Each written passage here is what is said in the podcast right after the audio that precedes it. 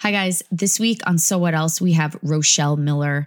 Um, hers is a story about a mother who finds herself about 20 weeks pregnant at an ultrasound, um, where she is told that her son has probably a 10% chance or less of survival they are then faced with some really hard decisions about if they're going to terminate the pregnancy or not, how they're going to move through it.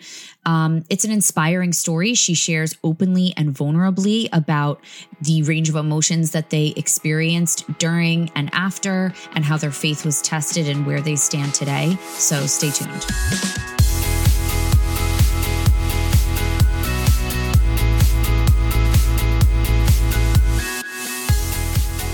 Welcome to So What Else? Hi, Caitlin. I'm so happy to be a part of this. I'm so glad to be on with you and talking about everything. This is this fantastic. is so exciting. I love it. I love it. So I just asked you as soon before we were recording, I was like, "Where? What state are you in?" Because you and your husband have been like all over the country, and I'm like, "What state are you in? Where Where are you living?" Quite literally all over the country. We made a triangle. Um, so we were both born and raised in northern Indiana, Amish country, um, RV capital of the world, and then we met in Texas and uh, doing an internship with a Christian ministry, and then um, got married after we got home. I went to college, and then he waited a little bit, and that's how we ended up in Florida. Is he went to film school in Orlando. So that was our first triangle, right? First point of the triangle. Remind me the name of the film school he went to. Full Sail.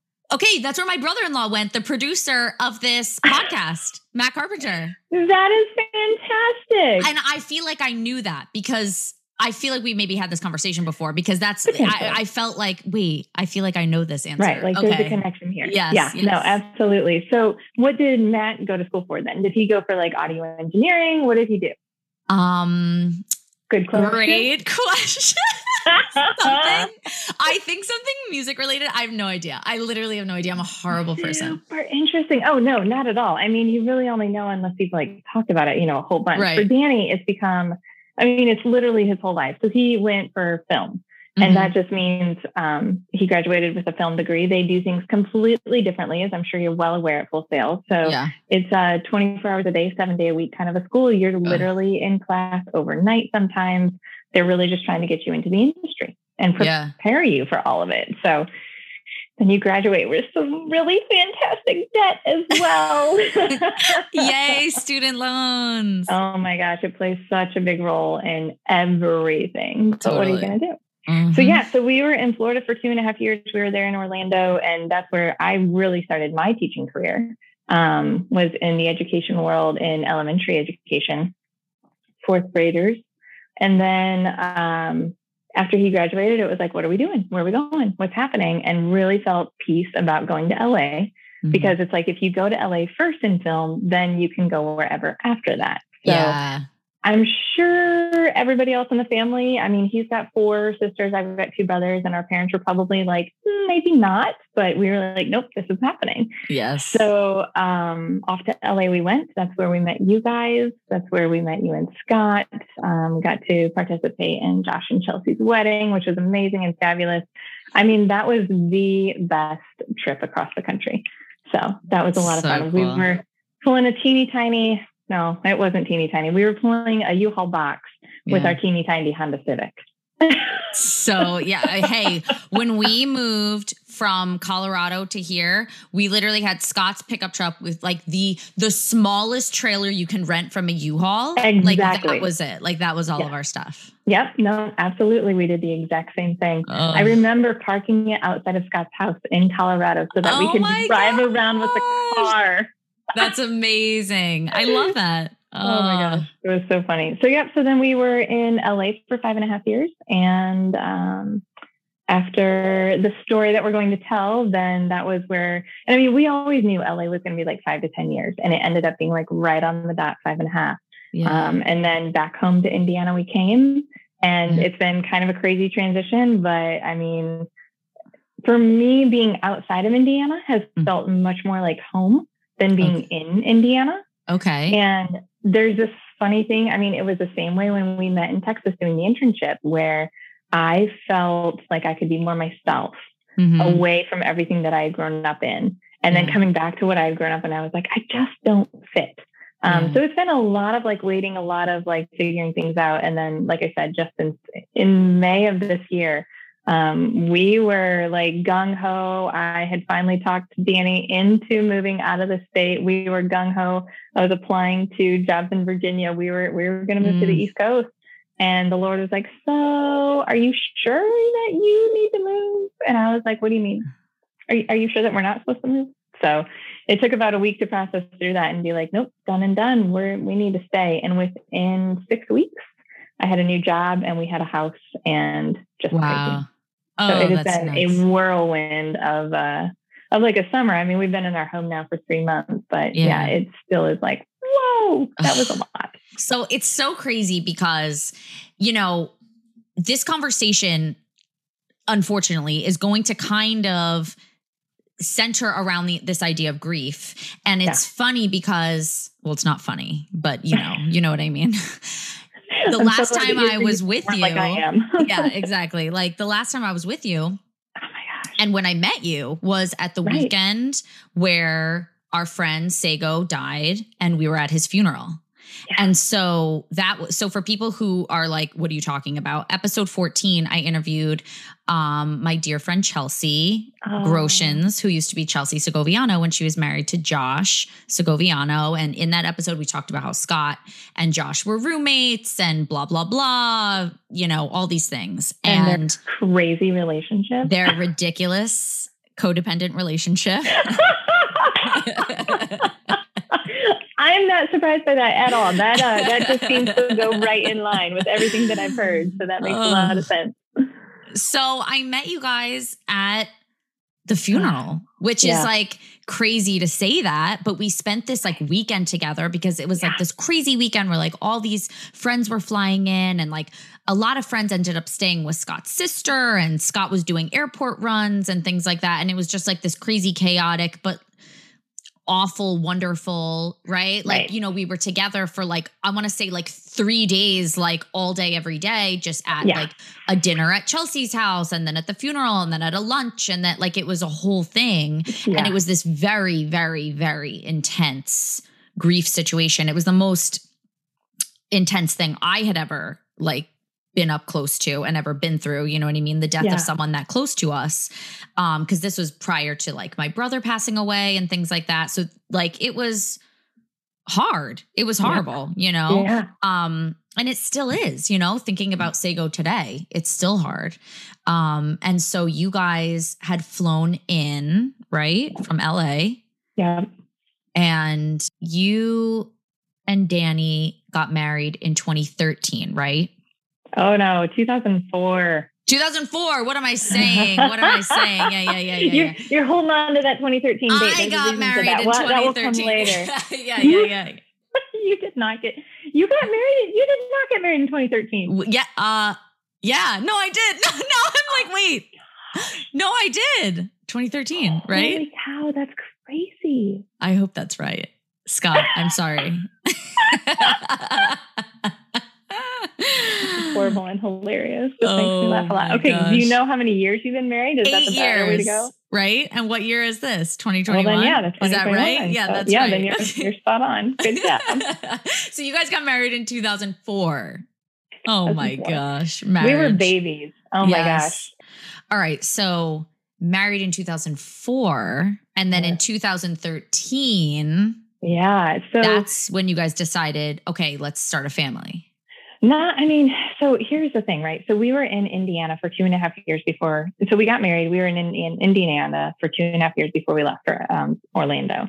And when we got married, that summer at our church, 10 other, nine other couples got married at our church. Oh, So it was like the summer of love. yeah, totally, Um, totally. and we were, you know, the small groups that we were in, everybody was starting to have babies, starting to talk about having kids, you know, and I was always like, in two or three years, in two or three years, you know, Yeah, and then we go, he's in film school, and I'm like, eh, two or three years, two or three years. Just kept pushing out the whole child thing in two or three years. And I was not that girl who just thought that I was always going to be a, a mom. Like it just was like, oh, that's the natural next step. So we Mhm. get to LA, and I was like, okay, listen, as long as I'm pregnant by the time I'm 30, okay. Okay, so then we start Mhm. counting down because Yep. then we're there. And we're waiting and we're there and we're waiting and we're there and we're waiting. And it's like, well, is this going to happen? What's going to happen? So okay. it would have been, let's see. So my birthday was in, I turned 30 in 2011. So it would have been like probably 2011, 2012, where we're like, let's start thinking seriously about this. What would it take for this to happen? Because mm-hmm. I mean, shoot, we were in LA. I mean, I look back on it now and I loved it, but we lived with roommates. So as a married couple, we had roommates for the first yeah. four years. Oh. And it's kind of amazing, but it's also, you know, completely different than what you expect marriage to be like. Totally. So that's where it was kind of like, what's it going to look like? How's this going to work? Are we going to be able to make it? You know, in LA, you make too much money to be on welfare, but not quite enough to feel really comfortable, especially when you have a mortgage payment without owning a home. Yeah. yep. Yep. So because of all of that, yeah, it was just like it was all this thing, you know, and it was a lot of like faith build up to be like, okay, we're just gonna like we're gonna jump on the train, we're gonna try it out. Mm-hmm. Um, so I mean, honestly, you can hear again like the lead up, like the Lord is just so funny in the way that He works. Um, so we are talking about this. We changed apartments. I mean, we had four different apartments, yeah, apartments in LA. Moved like every year or so. Um, so we're talking about this. We get into a new apartment and the fall of 2012, I had a friend who was working at a nonprofit called Joni and Friends out in mm-hmm. California. And she, everybody kind of knew I was keeping my eye out for a new job because mm-hmm. I was teaching, but I was working for a third party company. Mm-hmm. So I didn't have benefits, didn't have anything.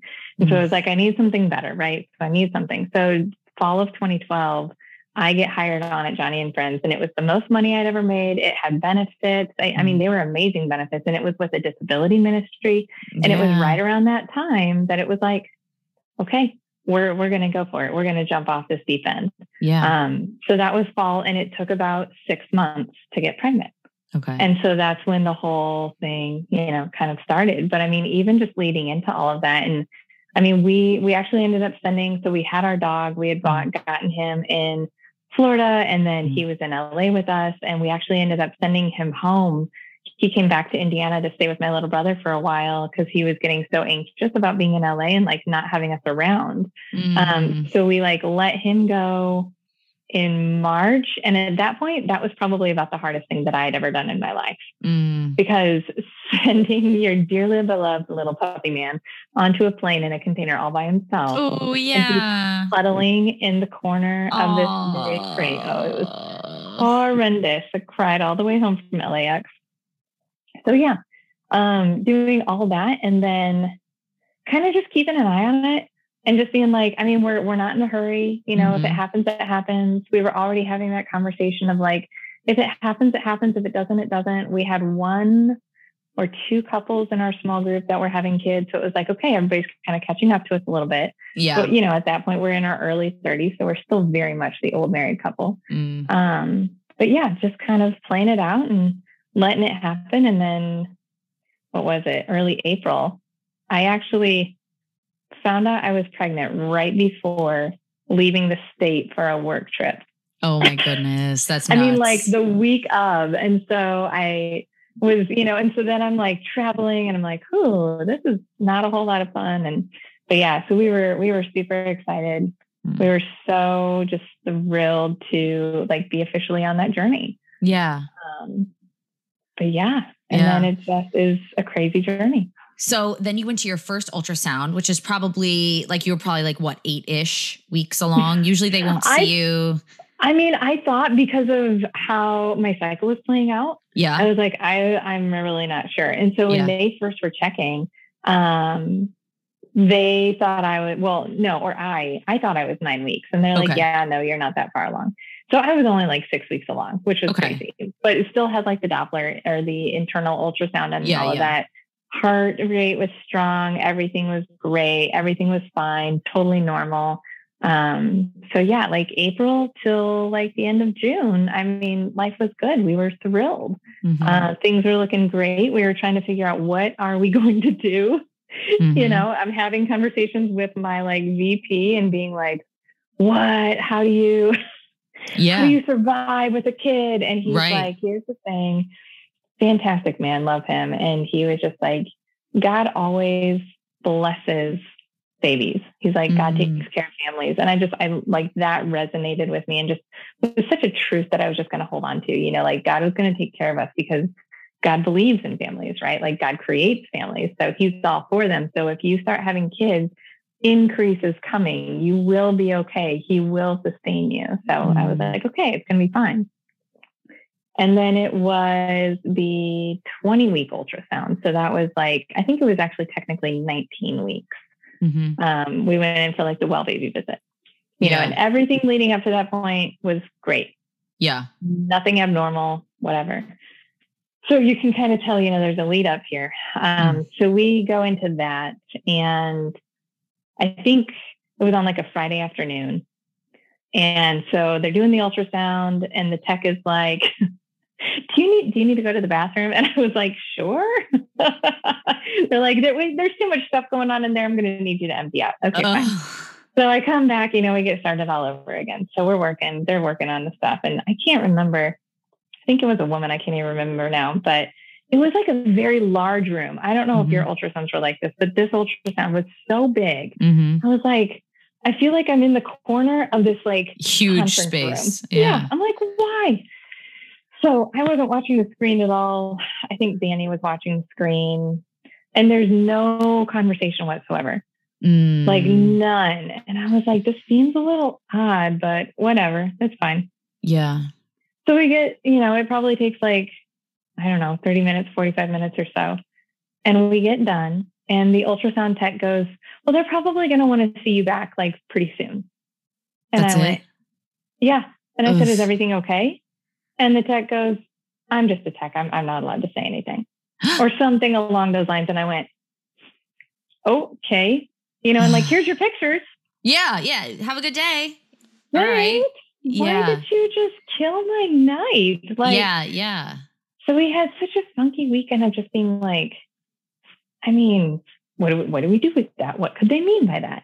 So I go to work Monday morning, and the team that I was on, one of the ladies was like a jack of all trades, had like Mhm. done all the things, and one of her positions had actually been to be an ultrasound tech.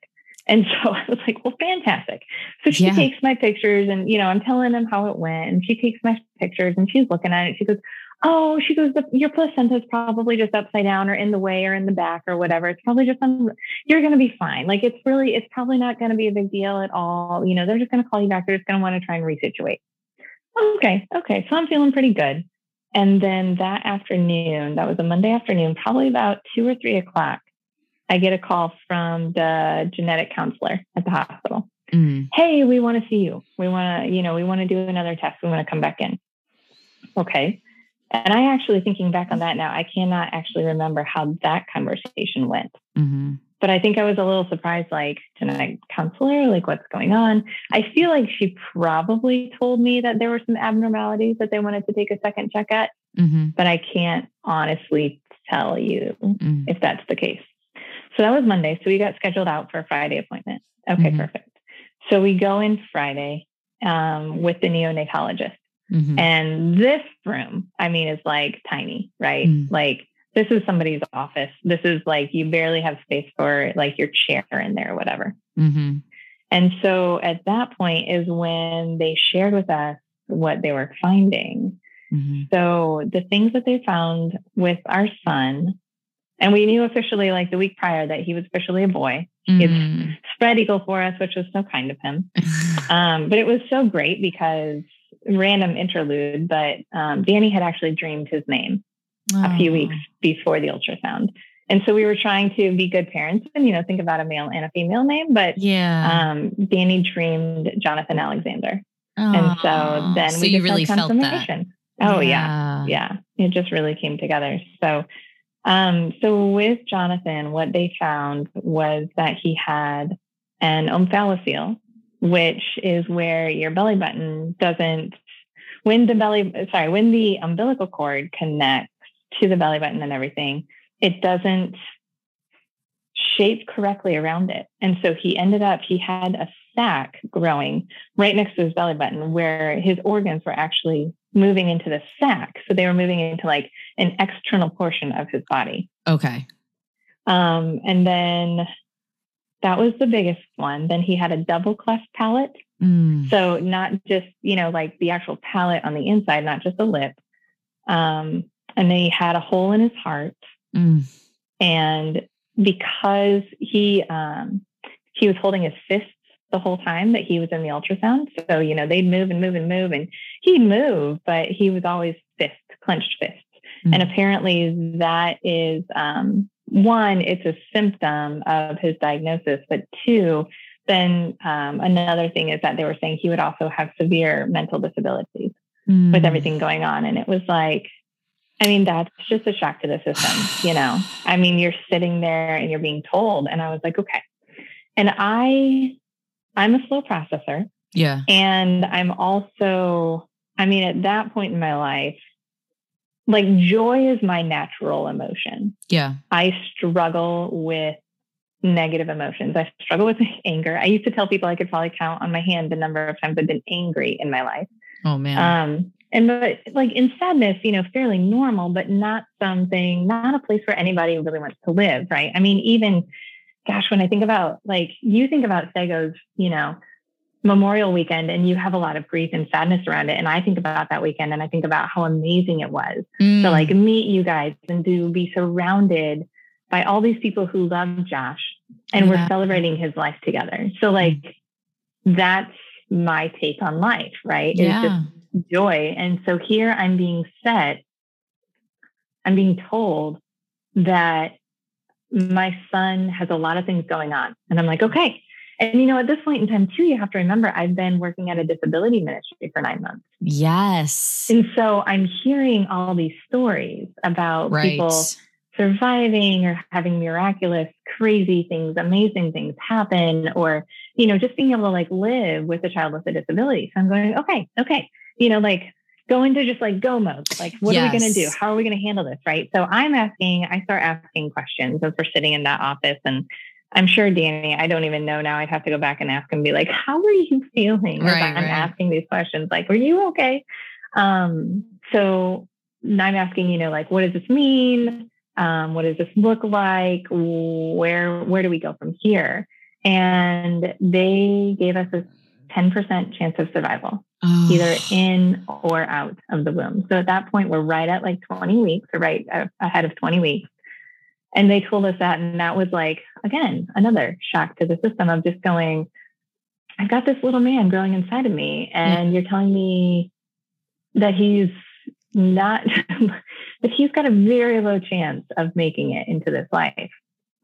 Um, you know, and I'm kind of starting to ask the questions of like, what can we do? And there wasn't a lot of response on the what can we do questions, which is rough to say the least. yeah. Um, but then it's also, you know, they go straight into, so it's so interesting to me now because every state has different laws about when you can terminate and how long into your pregnancy you can terminate. So with California, we were told at that point, okay, you know, and we're like, what are our options? Like, how can we fix this? How can we make it better? How do we Yeah. survive through this? You know, whatever.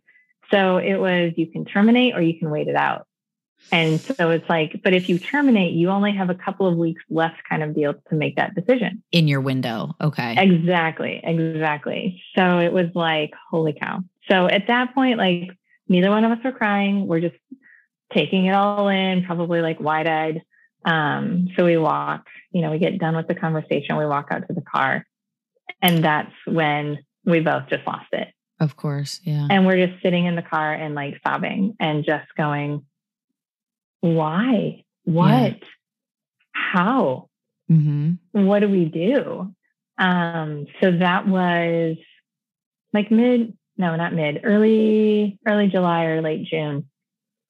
And we decided, again, doesn't matter. We're going to make it happen. We got on a plane that night, took a red eye. Um, didn't tell our families what was going on. We were just like, we're coming home. We need to tell you all what's like, we need to have a conversation. So we got in Saturday morning real early. We met with both of our families that weekend. And I think I think we came back Monday. I don't remember, but like real rough conversations. And here again, because of like I'm processing, but my processing looks like taking action. Yeah. My processing looks like how do we fix it? How mm-hmm. do we mm-hmm. make it better? You know, how yeah. do we get through this? So one of the things my dad actually said to me later, he was like, "So how long had you known? Like when you told us, how long had you known?" Mm. And I was like, "I mean, 24 hours. Like we yeah. just found out like two days before we told you." He was like, "Holy cow!" Yeah. He goes because the way that you told us was so emotionless, mm. and I was like, "Yeah, yeah, I know. Like that's it's a problem." Do you think you were just like in shock and just hadn't you couldn't like emote? Yes, absolutely. And that's where, I mean, like I said, so being a slow processor is part of that. Yeah. Um, going into go mode and just like, I'll deal with emotions later, right? I'll, I'll figure that yeah. out later. Right now, I have to like, how do I handle this? How do yeah. I live? How do I survive? How do I take care of my son? Yeah. You know, what do we, I'm, I'm more of a, let me take action, let me do, totally. and then I'll figure out how I feel. and then what about on. Danny? He's not that way. No, not at all. I mean, we're telling our families, we're telling our parents, you know, and he's crying with them. And I'm kind of sitting there just stoic. And mm-hmm. here we had this option that we had to decide. Yeah. Are we going to keep our child or are we going to terminate? Yeah. And it was like, you know, you, as a Christian growing up in like a conservative home. Yeah. Abortion is just a thing, right? That is absolute. It's black mm-hmm. and white. There's yeah. no question. It's a never. Mm-hmm. And I recognize a lot of people would think about this as not an abortion, right? Because right. they'll go, well, but it's different. Right. well, I see that. But to be put in that kind of a situation where I actually had to make a decision. Yeah. With that kind of a thought in mind, where like I'm literally taking a life. Yeah. I couldn't do it. Yeah. I, and I told Danny that, and I was like, I, I can't cut this cord per se when I know his heart is beating. Yeah. When I know that he's still alive. Mm-hmm. When I know that there's a chance. I know it's a very, very small chance, but when I know that there's a chance, because honestly, and I, I don't see my husband as any less than for this, but he actually would have rather have terminated the pregnancy mm-hmm. and start over. Kind of for him, the concept of like rip the band-aid off. Yeah. Let's this one sucks and that sucks. Like the whole situation is horrible. But let's rip the band-aid off and let's start over fresh. You yeah. know, let's try again. And I was just like, I can't. Right. I I I have there's a child living inside of me. And yeah. so, you know, he um he compromised because as the wife and as the mother who's holding the baby, carrying the baby, yeah. there's really not much that you can do in that space. But did you I, feel I that think, the doctors were they encouraging you to terminate, or were they just like literally whatever you want to do, like you make your your decision? If I think about it, I I see the bias for sure okay. of leaning towards that way. Mm-hmm. Um, just because, and at, at, that point, we had not yet had the conversation where they would literally call him incompatible with life. Mm. That is the worst phrase. I mean, absolutely the worst phrase. And I know, I know so many other moms who have heard that phrase, and it is horrible. I mean, to know, like, again, it's a child. This is a yeah. human life. This mm-hmm. is a mm-hmm. human being. This is not just like cells in the body that are forming. No, like they're living and breathing. Yeah. They may not be in the outside world yet, but yeah, incompatible with life is, I hate that phrase, like despise mm-hmm. it with a passion. Um, so that came later, but the doctor at that point, you know, we hadn't had that conversation. So we like made that decision. We weren't going to terminate. And then it was going back, telling them we made that decision. And then trying to figure out, okay, what are our next steps? So from there, we decided to go ahead and get an amniocentesis done mm-hmm. because that would define what was actually the diagnosis. So when they gave us all the symptoms, they said he either has trisomy 18 or trisomy 15. The okay. symptoms are very, very similar, but the only way to really know is to get an amniocentesis done. So we did the amniocentesis. Um, we did some very basic genetic counseling, just like preliminary genetic counseling to be like, okay, what's, you know, is this something that's like part of the family? Is this something Right. that, you know, is there something hiding in there? Um, and truly, we the answer was we couldn't find anything. Mhm. Um, we did find that there were there's some um, some abnormalities in Danny's family, but they're like cousins, right? There's Right. nothing immediate in his siblings. He has one nephew who has autism, but he's like high functioning. So Mhm. like nothing crazy genetically that would be like, oh, that's the thing. totally. And so they did tell us that, you know, in the future, if you would try again for another child, that it's like a, what is it? 10% chance for anybody to, for any child to be born with a disability or to have some kind of, you know, genetic abnormality. Mhm. Um, and our chance was like even lower than that to have it like happen again, kind of a deal. So it was Right. like, okay, well, good. You sh- Well, right. what do we do here again? but like, what do we do with this now? this time? Exactly. Yeah. Yeah. Yep.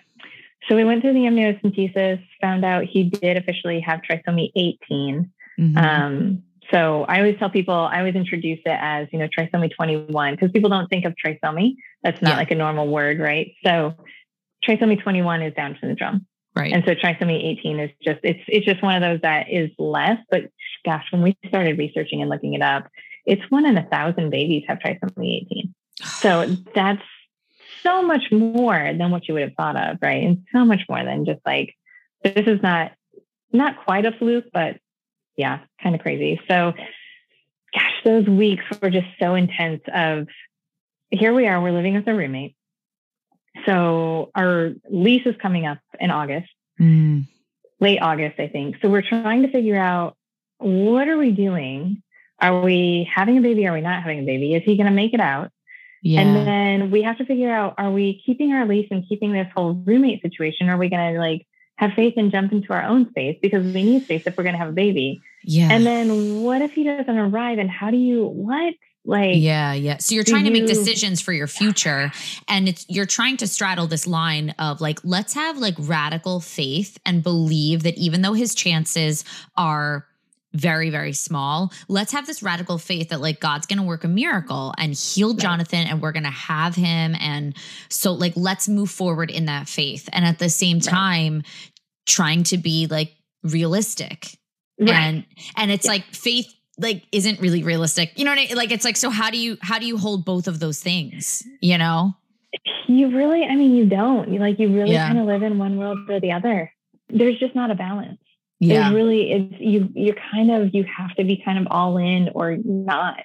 yeah And I think honestly, we were probably on opposite sides of the spectrum. Mm, Like, again, because like the year before had been an intense year for me with the Lord of figuring out my identity in Christ. I had done like this probably six months of my life I'd spent digging into just identity verses and just finding this new confidence and amazing reality of who God thought I was and who he mm-hmm. said it, not just thought I was, but who he said I was.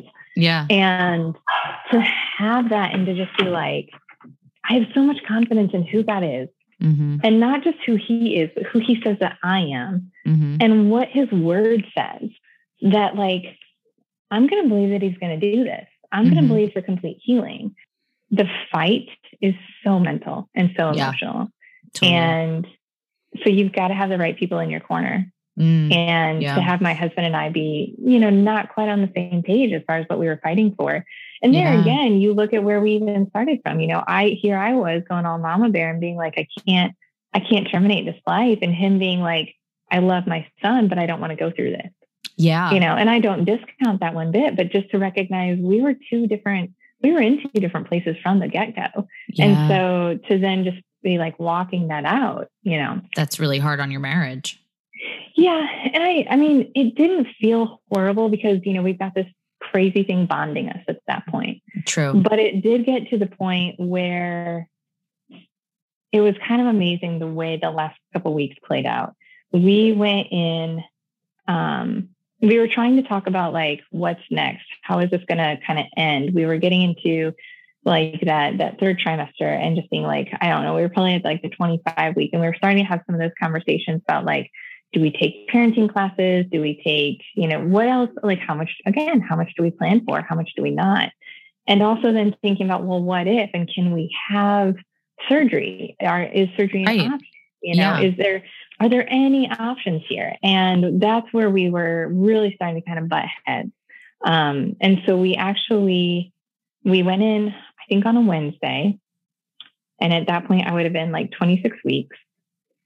And the neonatologist, that was when I think she told me that he was incompatible with life.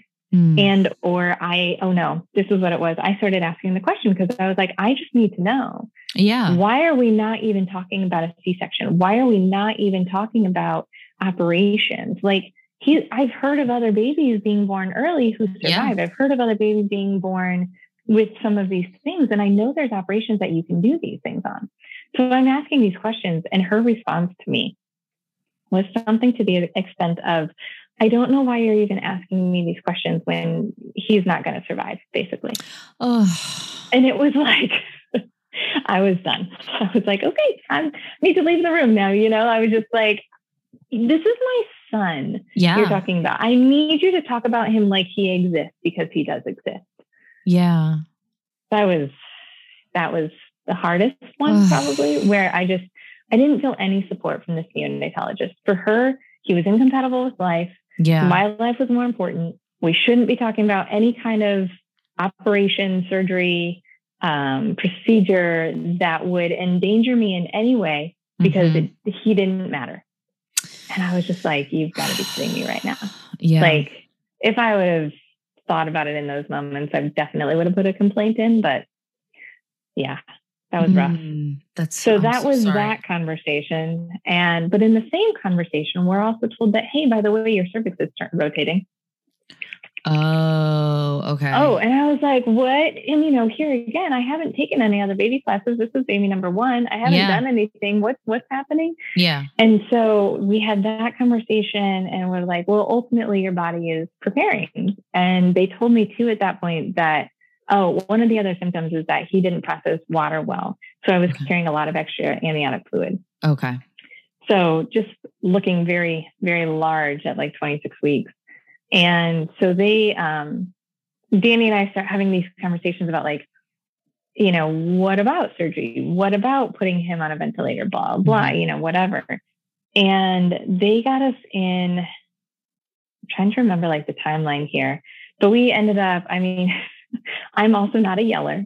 And that was probably the one time that I like raised my voice at my husband and our roommate at the time, who is an incredible human being that we both love dearly, was like, that was, I think, the first time I'd ever heard you guys fight.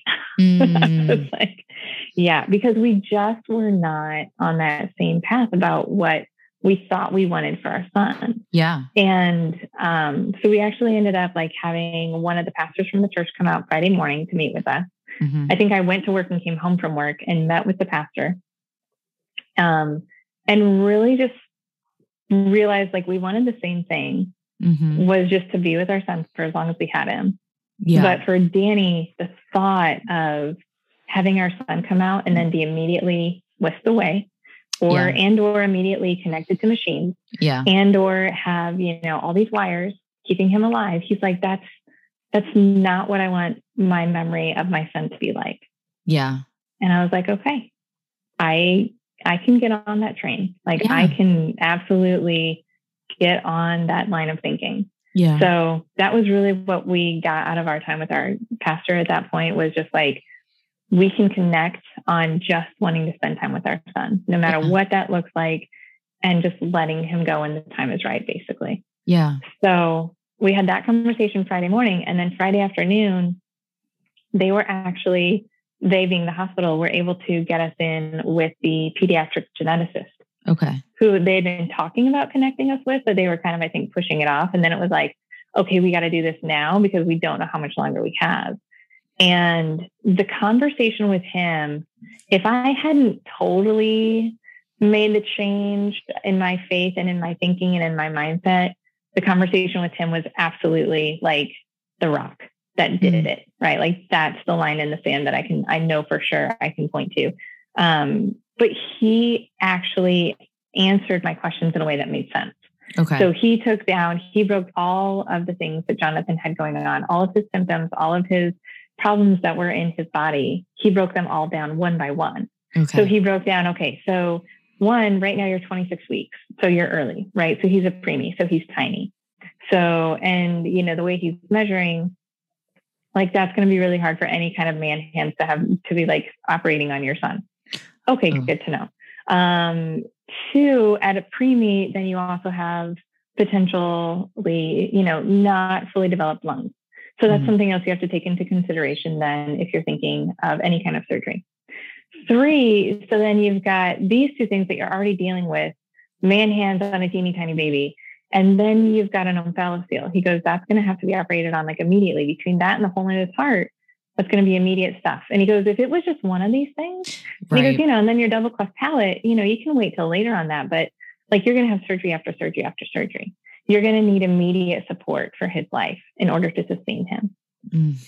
And so it was just having all that. And so he's like, you know, for one of those things, yes, we could do it and we could definitely have a conversation. But when you combine all those things, he goes, you would be hard pressed to find a surgeon in LA County, which is, you know, one it. of the biggest counties in the country that would do it. He goes, there's people who will look outside of the county. And I'm a little surprised now when I think about it still to be like, really? And only because I've had a dear friend, a dear friend of mine is going through um, she's pregnant and her daughter had her diaphragm didn't fully develop. Mm-hmm. And so she's in a somewhat of a similar situation of like fighting for her daughter's life, mm. but she's actually finding specialists. And I'm mm. just going, mm. I wonder, man, like eight years ago, would it have been a different mm. story if I could have found a specialist who would have mm. taken Jonathan's case? But I don't know. And you know, I can't I can't go backwards and I don't really believe in regret. It's not something that I land on. So I just kind of let it go and keep going. So with all of that, the pediatric geneticist, honestly, I was able to kind of let go of mm-hmm. any hope that I had of helping Jonathan anymore and just letting his life be whatever it was going to be. Okay. And letting him just exist in the yeah. way that he was going to exist. And then the genetic counselor was in that meeting with us and she goes, So um, what will you do if this happens? And she used some medical term. And I went, what, what do you mean? Like, can yeah. you explain that to me in layman's terms? And whatever the medical term was that she used was basically, what will happen? What are you going to do if you, um, if he flatlines during labor? And I was like, what? So she was basically asking if you guys wanted to sign like a DNR for your unborn child, kind of? I actually don't even know. I'm not mm. sure if she was asking for the sake of just like helping us to think through mm. things that could happen. Okay. Um, because we've been talking about like, okay, we'll just hold him. Like when he arrives, we'll just hold yeah. him and, and then we'll say goodbye to him. Mm-hmm. And so her saying that was like, yeah, like he might not even make it out because at that point he was still very much alive, heart still kicking. I mean, mm-hmm. as healthy as he could be inside, right? So I was like, I had never had that thought. I I mean, who knew that was an option? Like mm-hmm. I'm really really glad she said it though because on the way home then we had that conversation of I don't want to know like if we lose him in labor, I don't want to know. I can't imagine knowing. That would be horrible because mm-hmm. whatever labor looks like and however long labor goes, I don't want to have to know that he's gone and go through whatever pain is left. Yeah. For like no reason at all.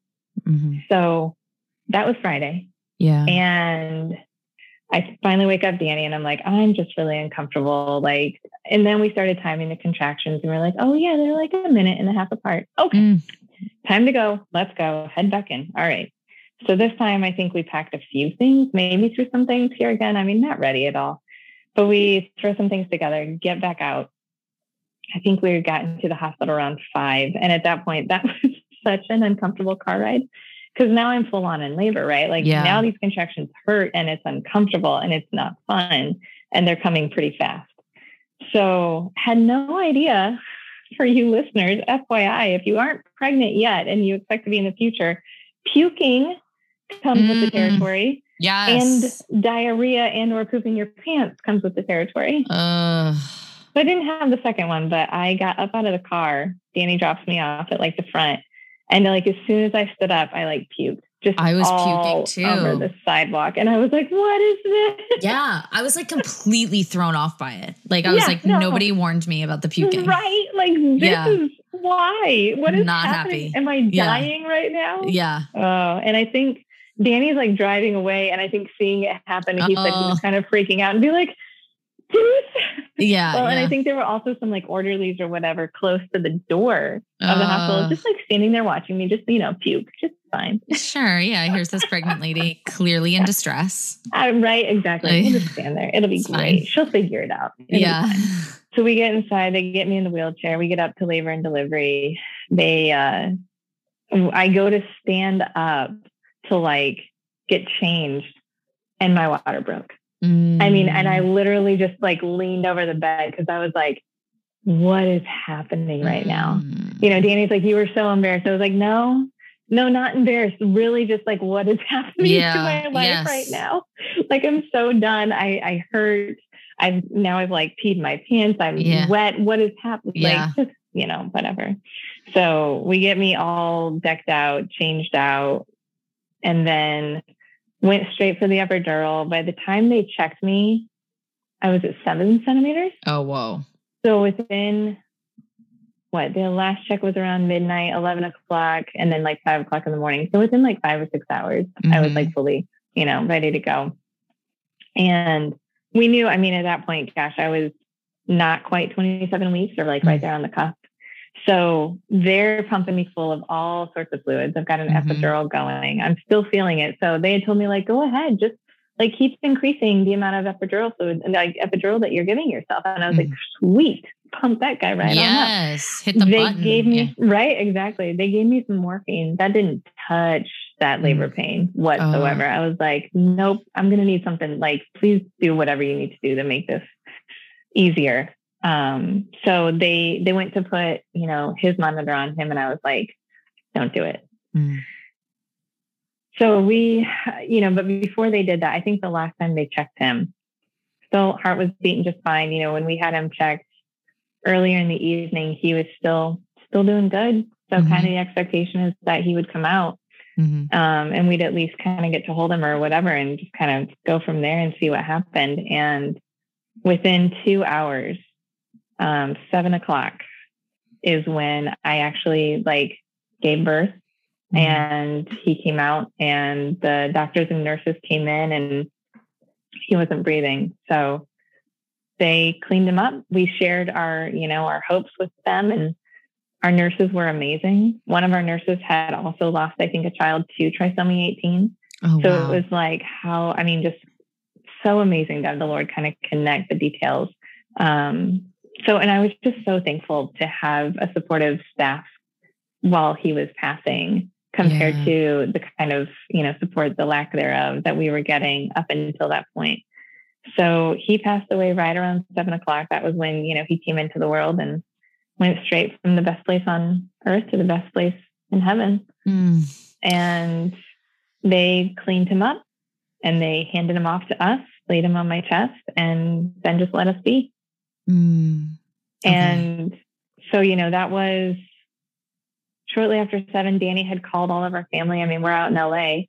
Mhm. So my older brother got a plane, got on a plane as fast as he could, and he still didn't get to LA until I think probably seven o'clock that night. Mm. So this is seven o'clock in the morning. yeah. Um, but we had a handful of friends from like our community group from church actually come to the hospital, actually Mm. come into our room and hold him and meet him, which is amazingly precious to me because that's not an experience that any of our family members got to have.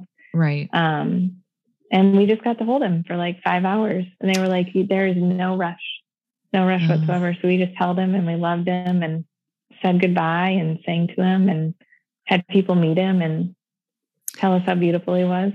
How were you emotionally during those five hours? Like what what did that feel like?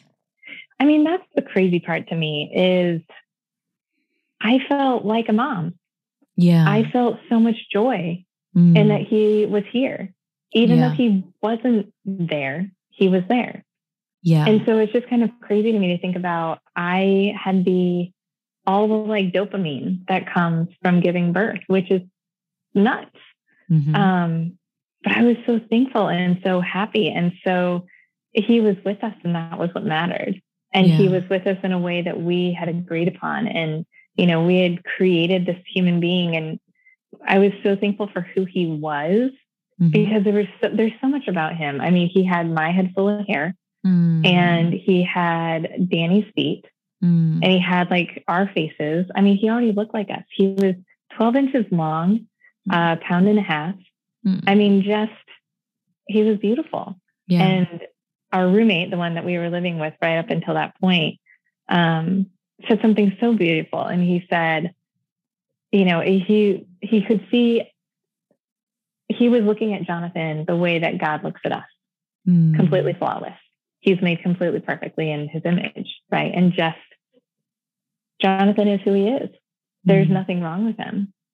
And that was just so amazing to me that he got to meet him and just felt like that about him. And just, you know, it was like Jonathan just affected so many people's lives. Yeah. So it's that kind of stuff like it's kind of crazy to me to recognize that in in the hospital room, you know, as I'm going through labor, like labor is labor. I mean, it just is what it is. There's just no like there's no joy in labor. I was freezing because of all the liquids that they're pumping me full of. Mm-hmm. But like when he arrived and it was just the two of us or our friends were coming in and out, like there was so much peace in that moment. I was just going to say that. I was just going to say it sounds like you had a lot of peace. Yeah. Which is incredible. It's unbelievable, really. I mean, absolutely. That's not how you would imagine it to be, you know, no. but it sounds like you had kind of through your pregnancy, it sounds like God had kind of like taken you through this range of emotions to a point where you had gotten to a place of like acceptance. Mm-hmm. and then you had this peace when you were holding him. Yeah. No that's exactly it. I mean i definitely hadn't experienced all the emotions by any means. Um you know and danny's experiencing different emotions than me because he's he was already kind of looking ahead to the future and kind of trying to start the grieving process right before yeah. we had actually lost jonathan whereas i was like i'll grieve later like if that's what's going to happen i'll grieve after it happens. Yeah. Um but for me it was like being able to let go. It was yeah. just being able to let go of the hope and the expectation and all the things connected. And i definitely i mean the, the weeks and months after his passing were definitely harder than the journey of having him on this earth with us, mm. I would say, because that's when for me it all kind of hit. I mean, even as saying goodbye to him in the hospital room, um, we got to the point that they had to take him and clean him up at one point because his omphalocele was leaking. Mm. So they, you know, took him and cleaned him up. And then we, um, they came in and they were like, okay, listen, you are welcome to stay here as long as you like but we recognize that you were in labor and delivery. And with what you just went through, that's going to be a hard place because you're going to hear moms, you're going to hear babies. Mm. It's not going to be the best place to, per se, but it's up to you. You do what you want. We totally support whatever you do. So we decided to go home. But in going home, that that was kind of the beginning okay. of this is horrible. Because that, you're at because, the hospital without your son. Yeah. I mean, you know, we just spent like five hours with him. He's beautiful. I love him. So much joy, so much peace. And then to know that you have to leave his body in a little bassinet behind. And knowing, I mean, we had him cremated, so he's with us. Um, because gosh, just think about leaving him in LA or taking him home to Indiana and then going back to LA was like, nope, none of that it's not going to work. So um, we had him cremated, but just to think about we are putting his body into a bassinet and we are walking away. Yeah, I can't even. yeah, even now, I mean, that one, that memory gets me because that's, it's the worst. You don't, you don't walk into a hospital pregnant expecting to walk out empty arms. Mm-hmm. Yeah. Even just the fact that, like you said, there's really there's nowhere to put moms like that at the hospital. No. You know, like our society like isn't set up for this. You know what I mean? This isn't how no. it's supposed to be. You know exactly. I mean? Like exactly. it, it's like that is such a moment of like, and obviously this is now not how it's meant to be because there's there's nowhere to put you here in this hospital. Right. That's right. going to be an okay place for you you know? And so you're like, so we left. And I, I just can't. I'm so sorry. Yeah. Thank you. There's there's no real words to describe that except that it was it was horrible. You know, the the first time we we heard about what was going on with him, we went out to the parking lot and we sobbed in the car. Mm-hmm. And that day we did the same thing. We walked out to the parking lot, got into the car, you know, held it together until we were in the car, and then we just fell apart. Mm-hmm. Because then it was like, what are we doing? Mm-hmm. This isn't right. Our son's in there. We're mm-hmm. we're leaving him in a place where he's not supposed to be. Yeah. So that was a rough, rough ride home. But um, you know, what, it was yeah. What were the days and weeks like after that? Such a whirlwind. I mean, mm-hmm. that was that was Monday morning. Mm-hmm. Um, we I mean, we were so well loved by our community group. Mm. Uh, we because that was Monday morning and we moved on Saturday. Oh, so literally five days later we're moving. So you know we had been like packing up and everything, but I mean my work colleagues came out and helped. Our community group came out and helped. That was probably the fastest, most efficient move we'd ever had. It was mm. amazing. Um, but like that Monday night, you know, we're sitting at home and our dear friend Amanda, who had not been able to come to the hospital because I think she was working that morning, came mm. over and just sat with mm. us and just sat literally, you know, we we're sharing an apartment. So I didn't want to sit in the living room where people would potentially come through. And mm-hmm. so Danny and I are just sitting in the bedroom at our, you know, at our desks. And Amanda came over and just sat and kind of rubbed my feet for probably mm-hmm. about an hour or two. And we kind of chat here and there, a few words, you know, whatever. How are you doing? You okay? Do you need anything? No. Okay. And she just sit and just, you know, physical touch with like rubbing my feet and just being there. And That's it was, beautiful. I mean, it was beautiful and perfect. Yeah. Um, because words are just not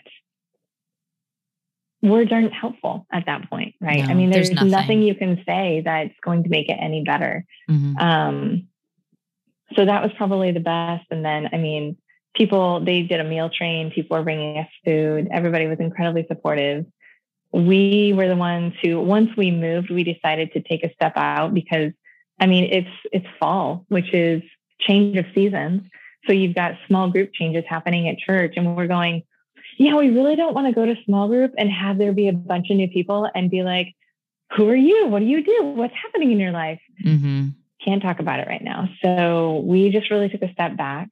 Um, we ended up going to the church for a couple of counseling sessions just to mm-hmm. kind of make sure that we were processing through our grief okay. Yeah. Um, that's where I know I shared with you, but we we were blogging kind of the whole time. Mm-hmm. Danny and I both we we wrote Jonathan some letters, mm-hmm. um, and just the blog was probably the safest space for me to just be really vulnerable about how much it sucked to have like so much joy and so much hope.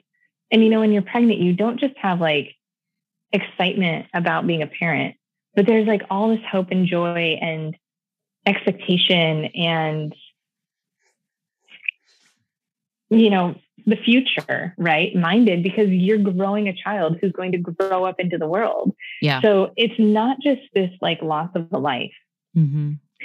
It just is so much bigger because there's so much intertwined in that life mm-hmm. so but i also remember being like grief is the weirdest thing it is the strangest journey because it's not linear mm-hmm. by any means, right? And like learning that mm-hmm. is so odd because there's some days where you're like, I feel totally normal. Mm-hmm. And I feel like life is life and like nothing has happened. Mm. And then the next day is like, you're, you know, you have the moments of just crying all throughout yeah. the day.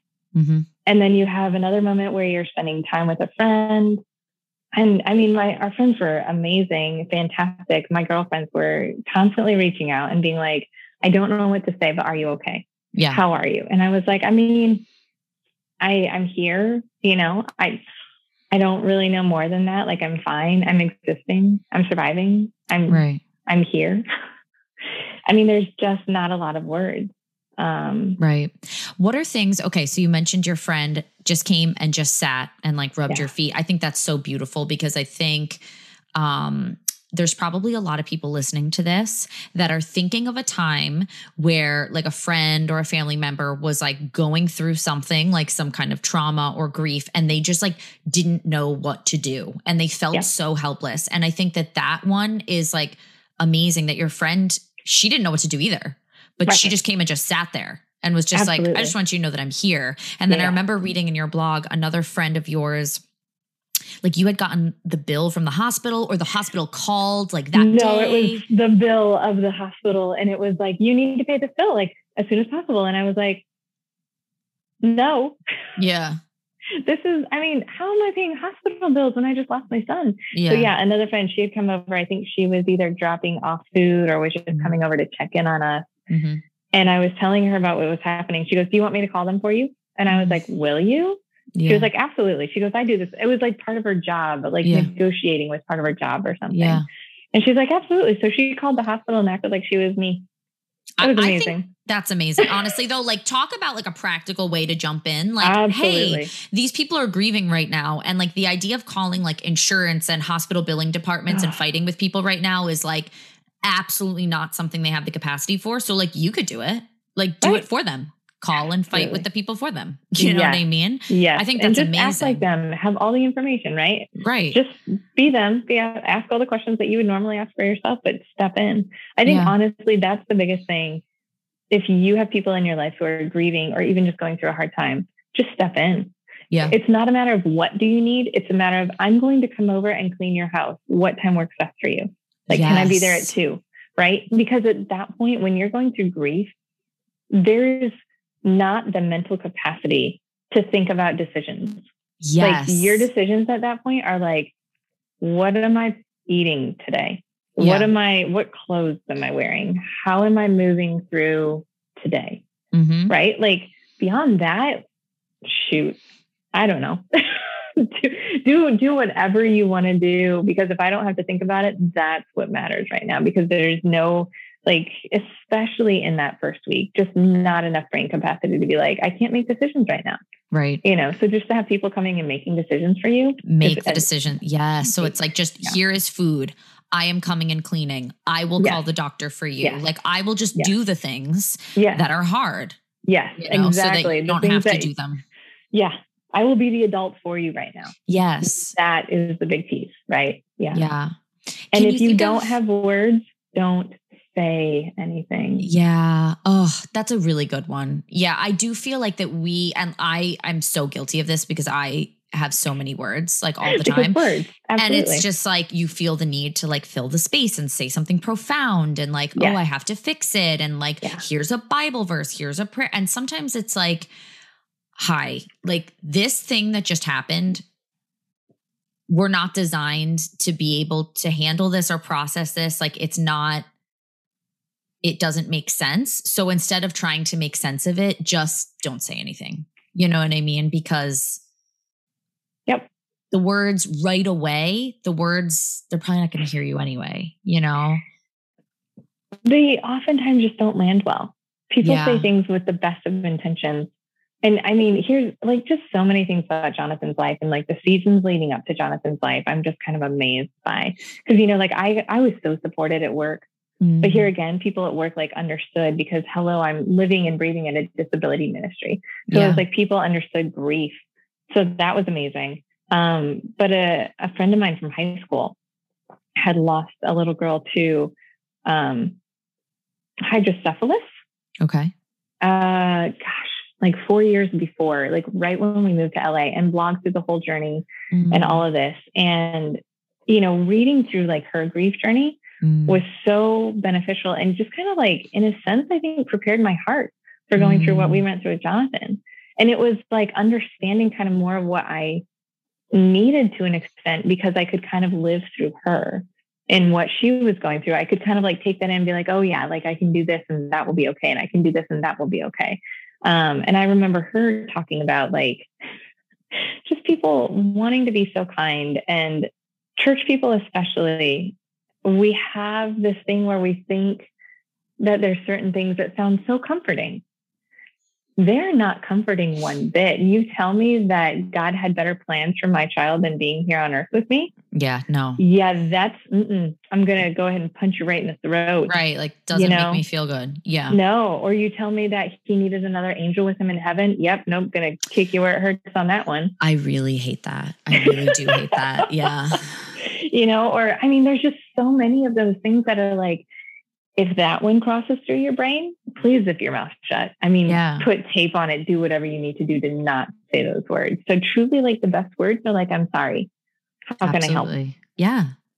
And leave it at that. And then sit with the uncomfortable silence. Be okay with the uncomfortable silence. So many people, and I'll tell you this. So, I mean, I'm a woman, right? And mm-hmm. women, we are kind of amazing in that we like to talk.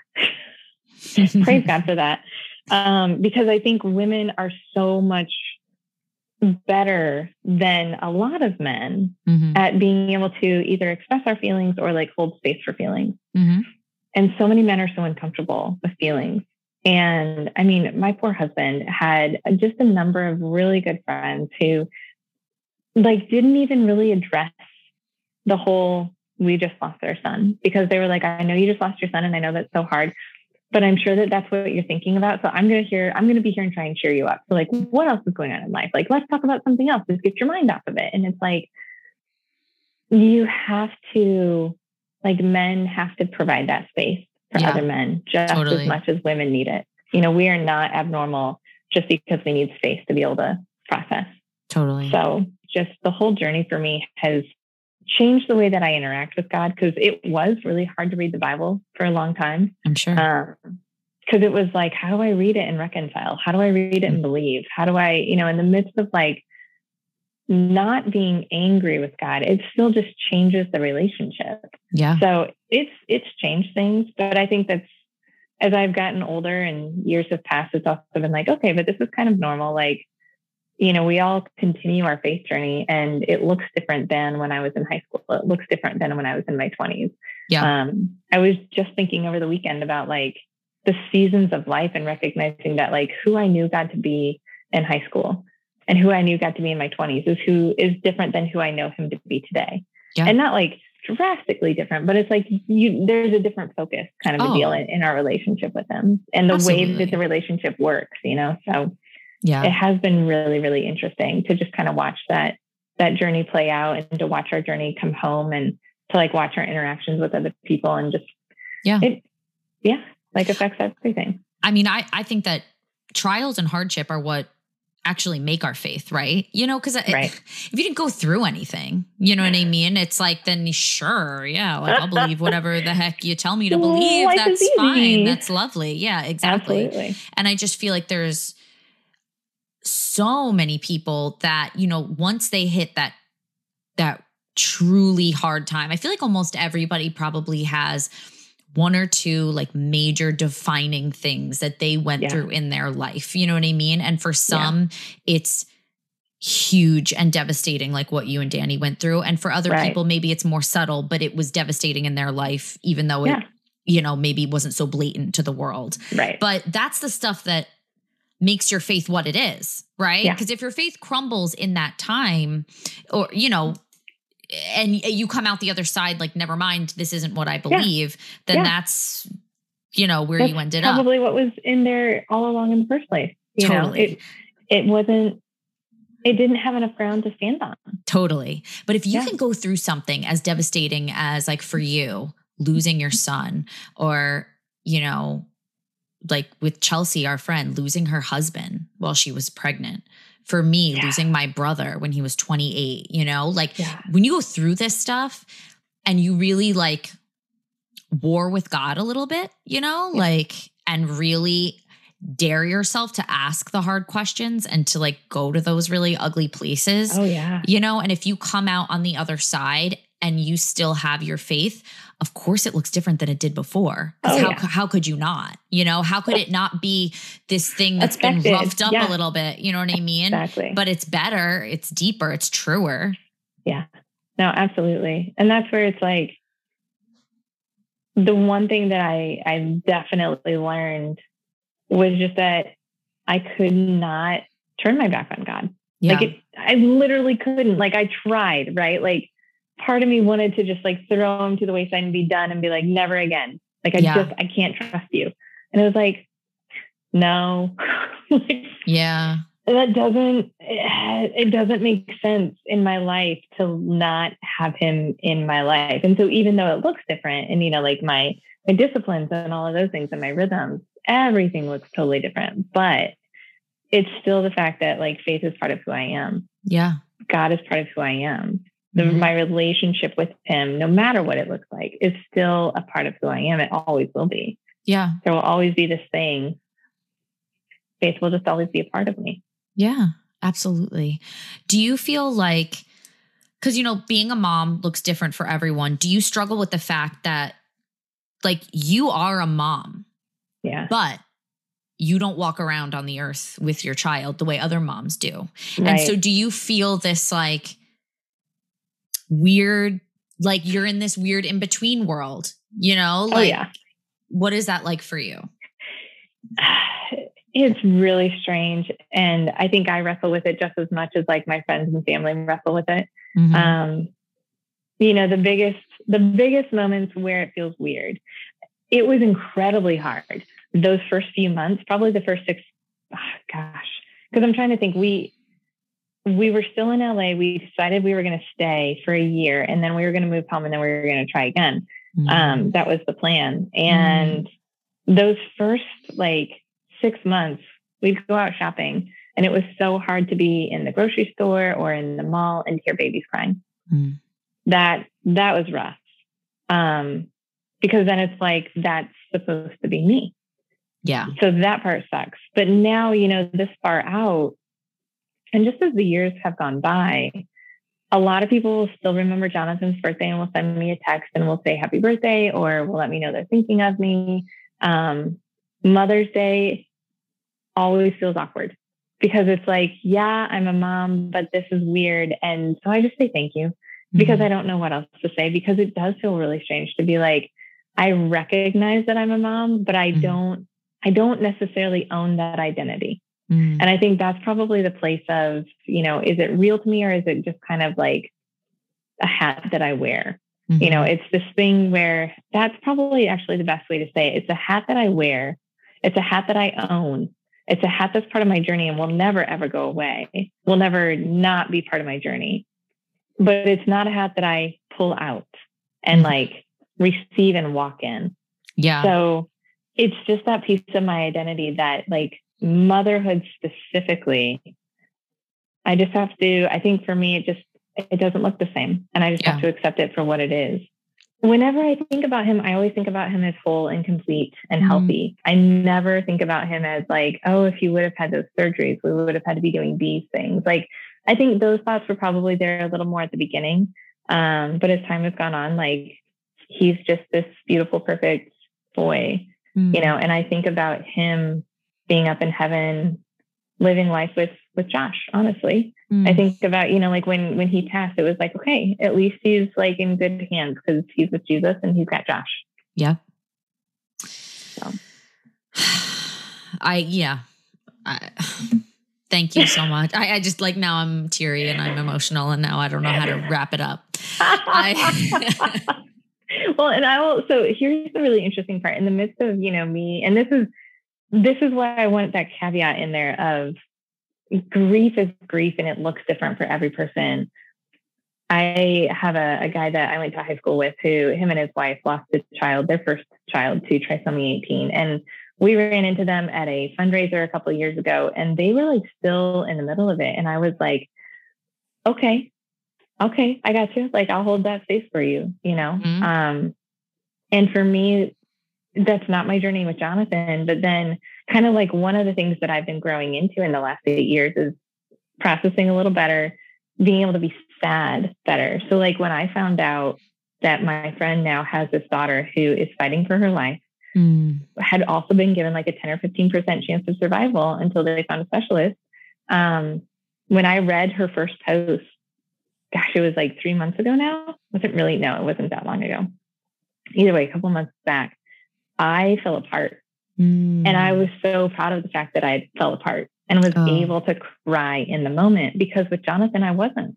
You know, and with Jonathan, it was like I thought that I was so healthy, right? I Yeah. thought that I was responding to losing him so well. And people were like, You're so strong. And I'm like, I mean, this is the only way I know how to process this. Like, this is Right. the only way I know how to grieve, right? So, just to acknowledge that just because you're grieving in one way, it doesn't necessarily mean you're healthy yeah. you know and if you don't have the tears that's not necessarily good it Mhm. might be bad you know and for me it's been like being able to come to a place where i can cry a little easier when i think about my son or where Mhm. i can just express all the emotions wrapped up in his life a little Yeah. differently than when i found out that initial diagnosis and was like stoic like we're just to fight we're just to i'm just to soldier on it's to be fine Mhm. um yeah yeah it's just Yeah. a complete difference so just acknowledging right Mhm. that everybody's different and we just have to accept where people are Totally. I mean, and I think that you are now very uniquely equipped to walk with people through that, you know, um, and to be. it be, has been amazing yeah. yeah, like sensitive to people's grief and just. Yeah. well and you know people find out that their friends are going through stuff and they'll contact me and they'll be Mhm. like hey i thought of you because i have a friend who's doing this yes. right um i walked like met a girl uh close relation with danny so danny's got like little sisters who are like not part of the family but part of Mhm. the family kind of a deal and one of them had a friend who got pregnant and lost her son Mm, he had a couple of things going on that they didn't know about they lost him like right away after giving birth and had no idea that that was like going to be part of the journey kind of a deal. Yeah. um they she introduced me and like we spent like a year together basically just like mentoring her and then she got Mm. pregnant and was able to have her second baby and now he just turned a year but you know like Mm, that's an incredible experience for me to be able to just like walk with somebody through like it's going to be okay you know and there is Yeah. hope on the other side um and then an funny honor. enough yeah um funny enough sadly enough another one of the girls who's like a sister to him actually lost her daughter to um basically complications with down syndrome mm, and so just again that like didn't walk through with her quite as much as I did the other one yeah. but I think there's just a different need, right? Yeah. But just Yeah. knowing that like you have somebody who knows. yes. And I know people tried to give that to me and I was like, I don't I don't want it. Like here again, like whatever we want, whatever we need in those situations, like you have to reach out for what you need Mhm. and just hopefully know what you need and know that I think if I would have had it or maybe had somebody that I knew that would have been easier. But like I didn't have somebody that I like personally knew and I was right. yeah, just not in that space. But I mean, that's why people's stories are so important. And that's part of the heart behind this podcast. You know, it's like if people Right. don't share their stories, like someone's going to hear this that needs to hear this for whatever Yeah. reason, whether they're Yeah. walking through something similar or even if it's not similar, but something that you said connects to something that they're going through or they know somebody or whatever. That's why people's stories are so important because how else can we connect to one another if we don't know each other's stories, you know? And that's like connection is what gets us through. So I just think thank I just thank you so much. I cannot thank you enough for sharing your story. I know this is going to help people and just you being so vulnerable and open. But before I let you go, I have to ask you what's your favorite snack right now? My favorite snack, I have been on a hummus and pretzel crisp journey. I love like the flat pretzels. Yes. I love those. I really really really love those.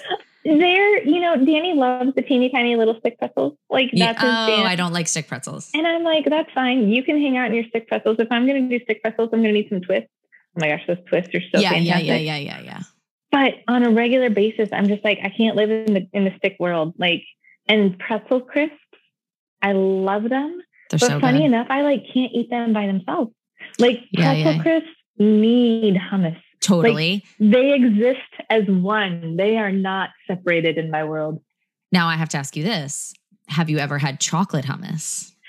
No, I heard you talking about that the other day, and I was like, Okay, I'm about to blow your mind. All right. So my know. friend, my friend heard me talk about it on that one too. And she was like, What the heck is chocolate hummus? And I was like, Oh my gosh, it's so good. Whatever. Okay. So technically it's put out by like, well, I don't know. There might be multiple brands, but I buy like the Sabra one. Is that isn't that Oh, like, that's yeah, like yeah, the hummus, whatever. I mean, that's the hummus brand, right? Yes. So they don't put chocolate hummus as like the title of it. Like the the title of it is like it's called like chocolate dip or something like that. But if you look at it, the first ingredient is chickpeas. So like it's hummus, but it's chocolate. Now, is there sugar in it? Sure, but not like a ton. It's not like eating Nutella. You know what I mean? Like right, right. so it is like a like a protein version of like a chocolate dip. so it is like let me tell you pretzels and chocolate hummus at night as a snack is just a true delight. Like wait, wait, wait, wait. Truly. Are we are we talking like it trumps vanilla ice cream with Nestle Quik powder and chocolate chips okay, and peanut well, butter? It depends. Possibly. It depends. It depends on your mood. Depends Right, on your mood. right. Depends on what Okay, you're going for. I mean, because with pretzels, you've got salty and sweet. Yes. So I mean, it's you got to try it. You have to try it and let me know because I Oh am a huge fan of the chocolate hummus, the chocolate dip, whatever the heck it's called. I'll link Now it in the I- show I- notes.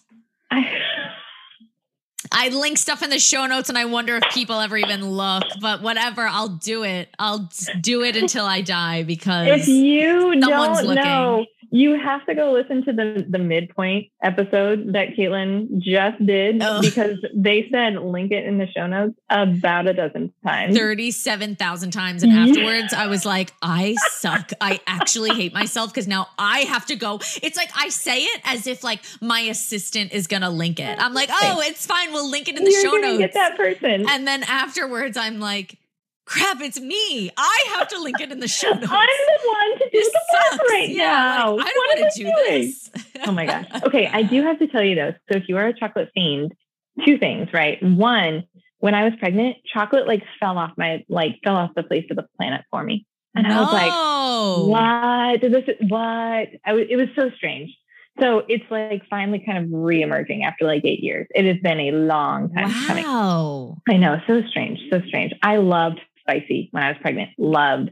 Give me all the Oh, flavors. Interesting. Okay. But if you need the best chocolate, the best chocolate is Lindt, L I N D T. Yeah. Like the truffle ones. The truffle, the round ones, Yes. where it's got the truffle, like it's like hard on the outside and soft in the middle. so Yeah. good. And then if you like dark chocolate, you've got to go all in and you got to get the 60% dark. That's so Oh, okay, okay, okay, so okay. good. All right, all oh, right. Oh, that is my jam to the point that I was like eating one a day and my face was like, so about that. And I was like, no, fine. I'll say no. It'll be fine. oh my gosh, that's but it is, amazing. and I stick them in the refrigerator. And so then you've got even a little bit Ooh, more of a like harder shell. Yeah. Ooh, I love Totally that. worth it. Oh my goodness. Well, honestly, this has been beyond. I love it. Thank you. I appreciate you coming on and sharing your story. Oh, thank you. We appreciate you so much. I- Seriously. I love being able to share Jonathan's story because every time I talk about him, it just validates his life, Mm. you know, and like he's so he's so much a part of mine. yeah. And it's it's funny because he's always he may not be at the forefront. And Mm-hmm. this is the crazy part about grief too, right? Is like the person that you lost may not be like on the tip of your tongue in every single conversation, right. but they are right there, Yes. ready to be a part of any conversation. Correct. So I mean, Yeah. they're always with us evermore. So Mhm. I love honestly being able to talk about Jonathan's life and his story and who he was and how beautiful he is. Hmm. I'm so I glad. Well, thank you so much. We love hearing about him. Really. Absolutely. Absolutely. If anybody has any questions, get with I Caitlin. She will- how to find me. In the show notes, I'll link all her contact info, people. I will walk with you. I will cheerlead. I will help to empower, do whatever we need to do. I love Live it. the best life. Thank you so much. You This rock. has been fantastic. Thank you. Have a great night. You too. Hey, thanks for joining us today. Don't forget to subscribe and follow on Apple Podcasts, Spotify, CaitlinElliott.com, or wherever you get your podcasts. And hey, if you want to toss us a five star rating, I would love you forever. Check us out next week for another new episode. And don't forget to follow us on Instagram at so.what.else. Editing and all that stuff by Matt Carpenter with Parable Productions.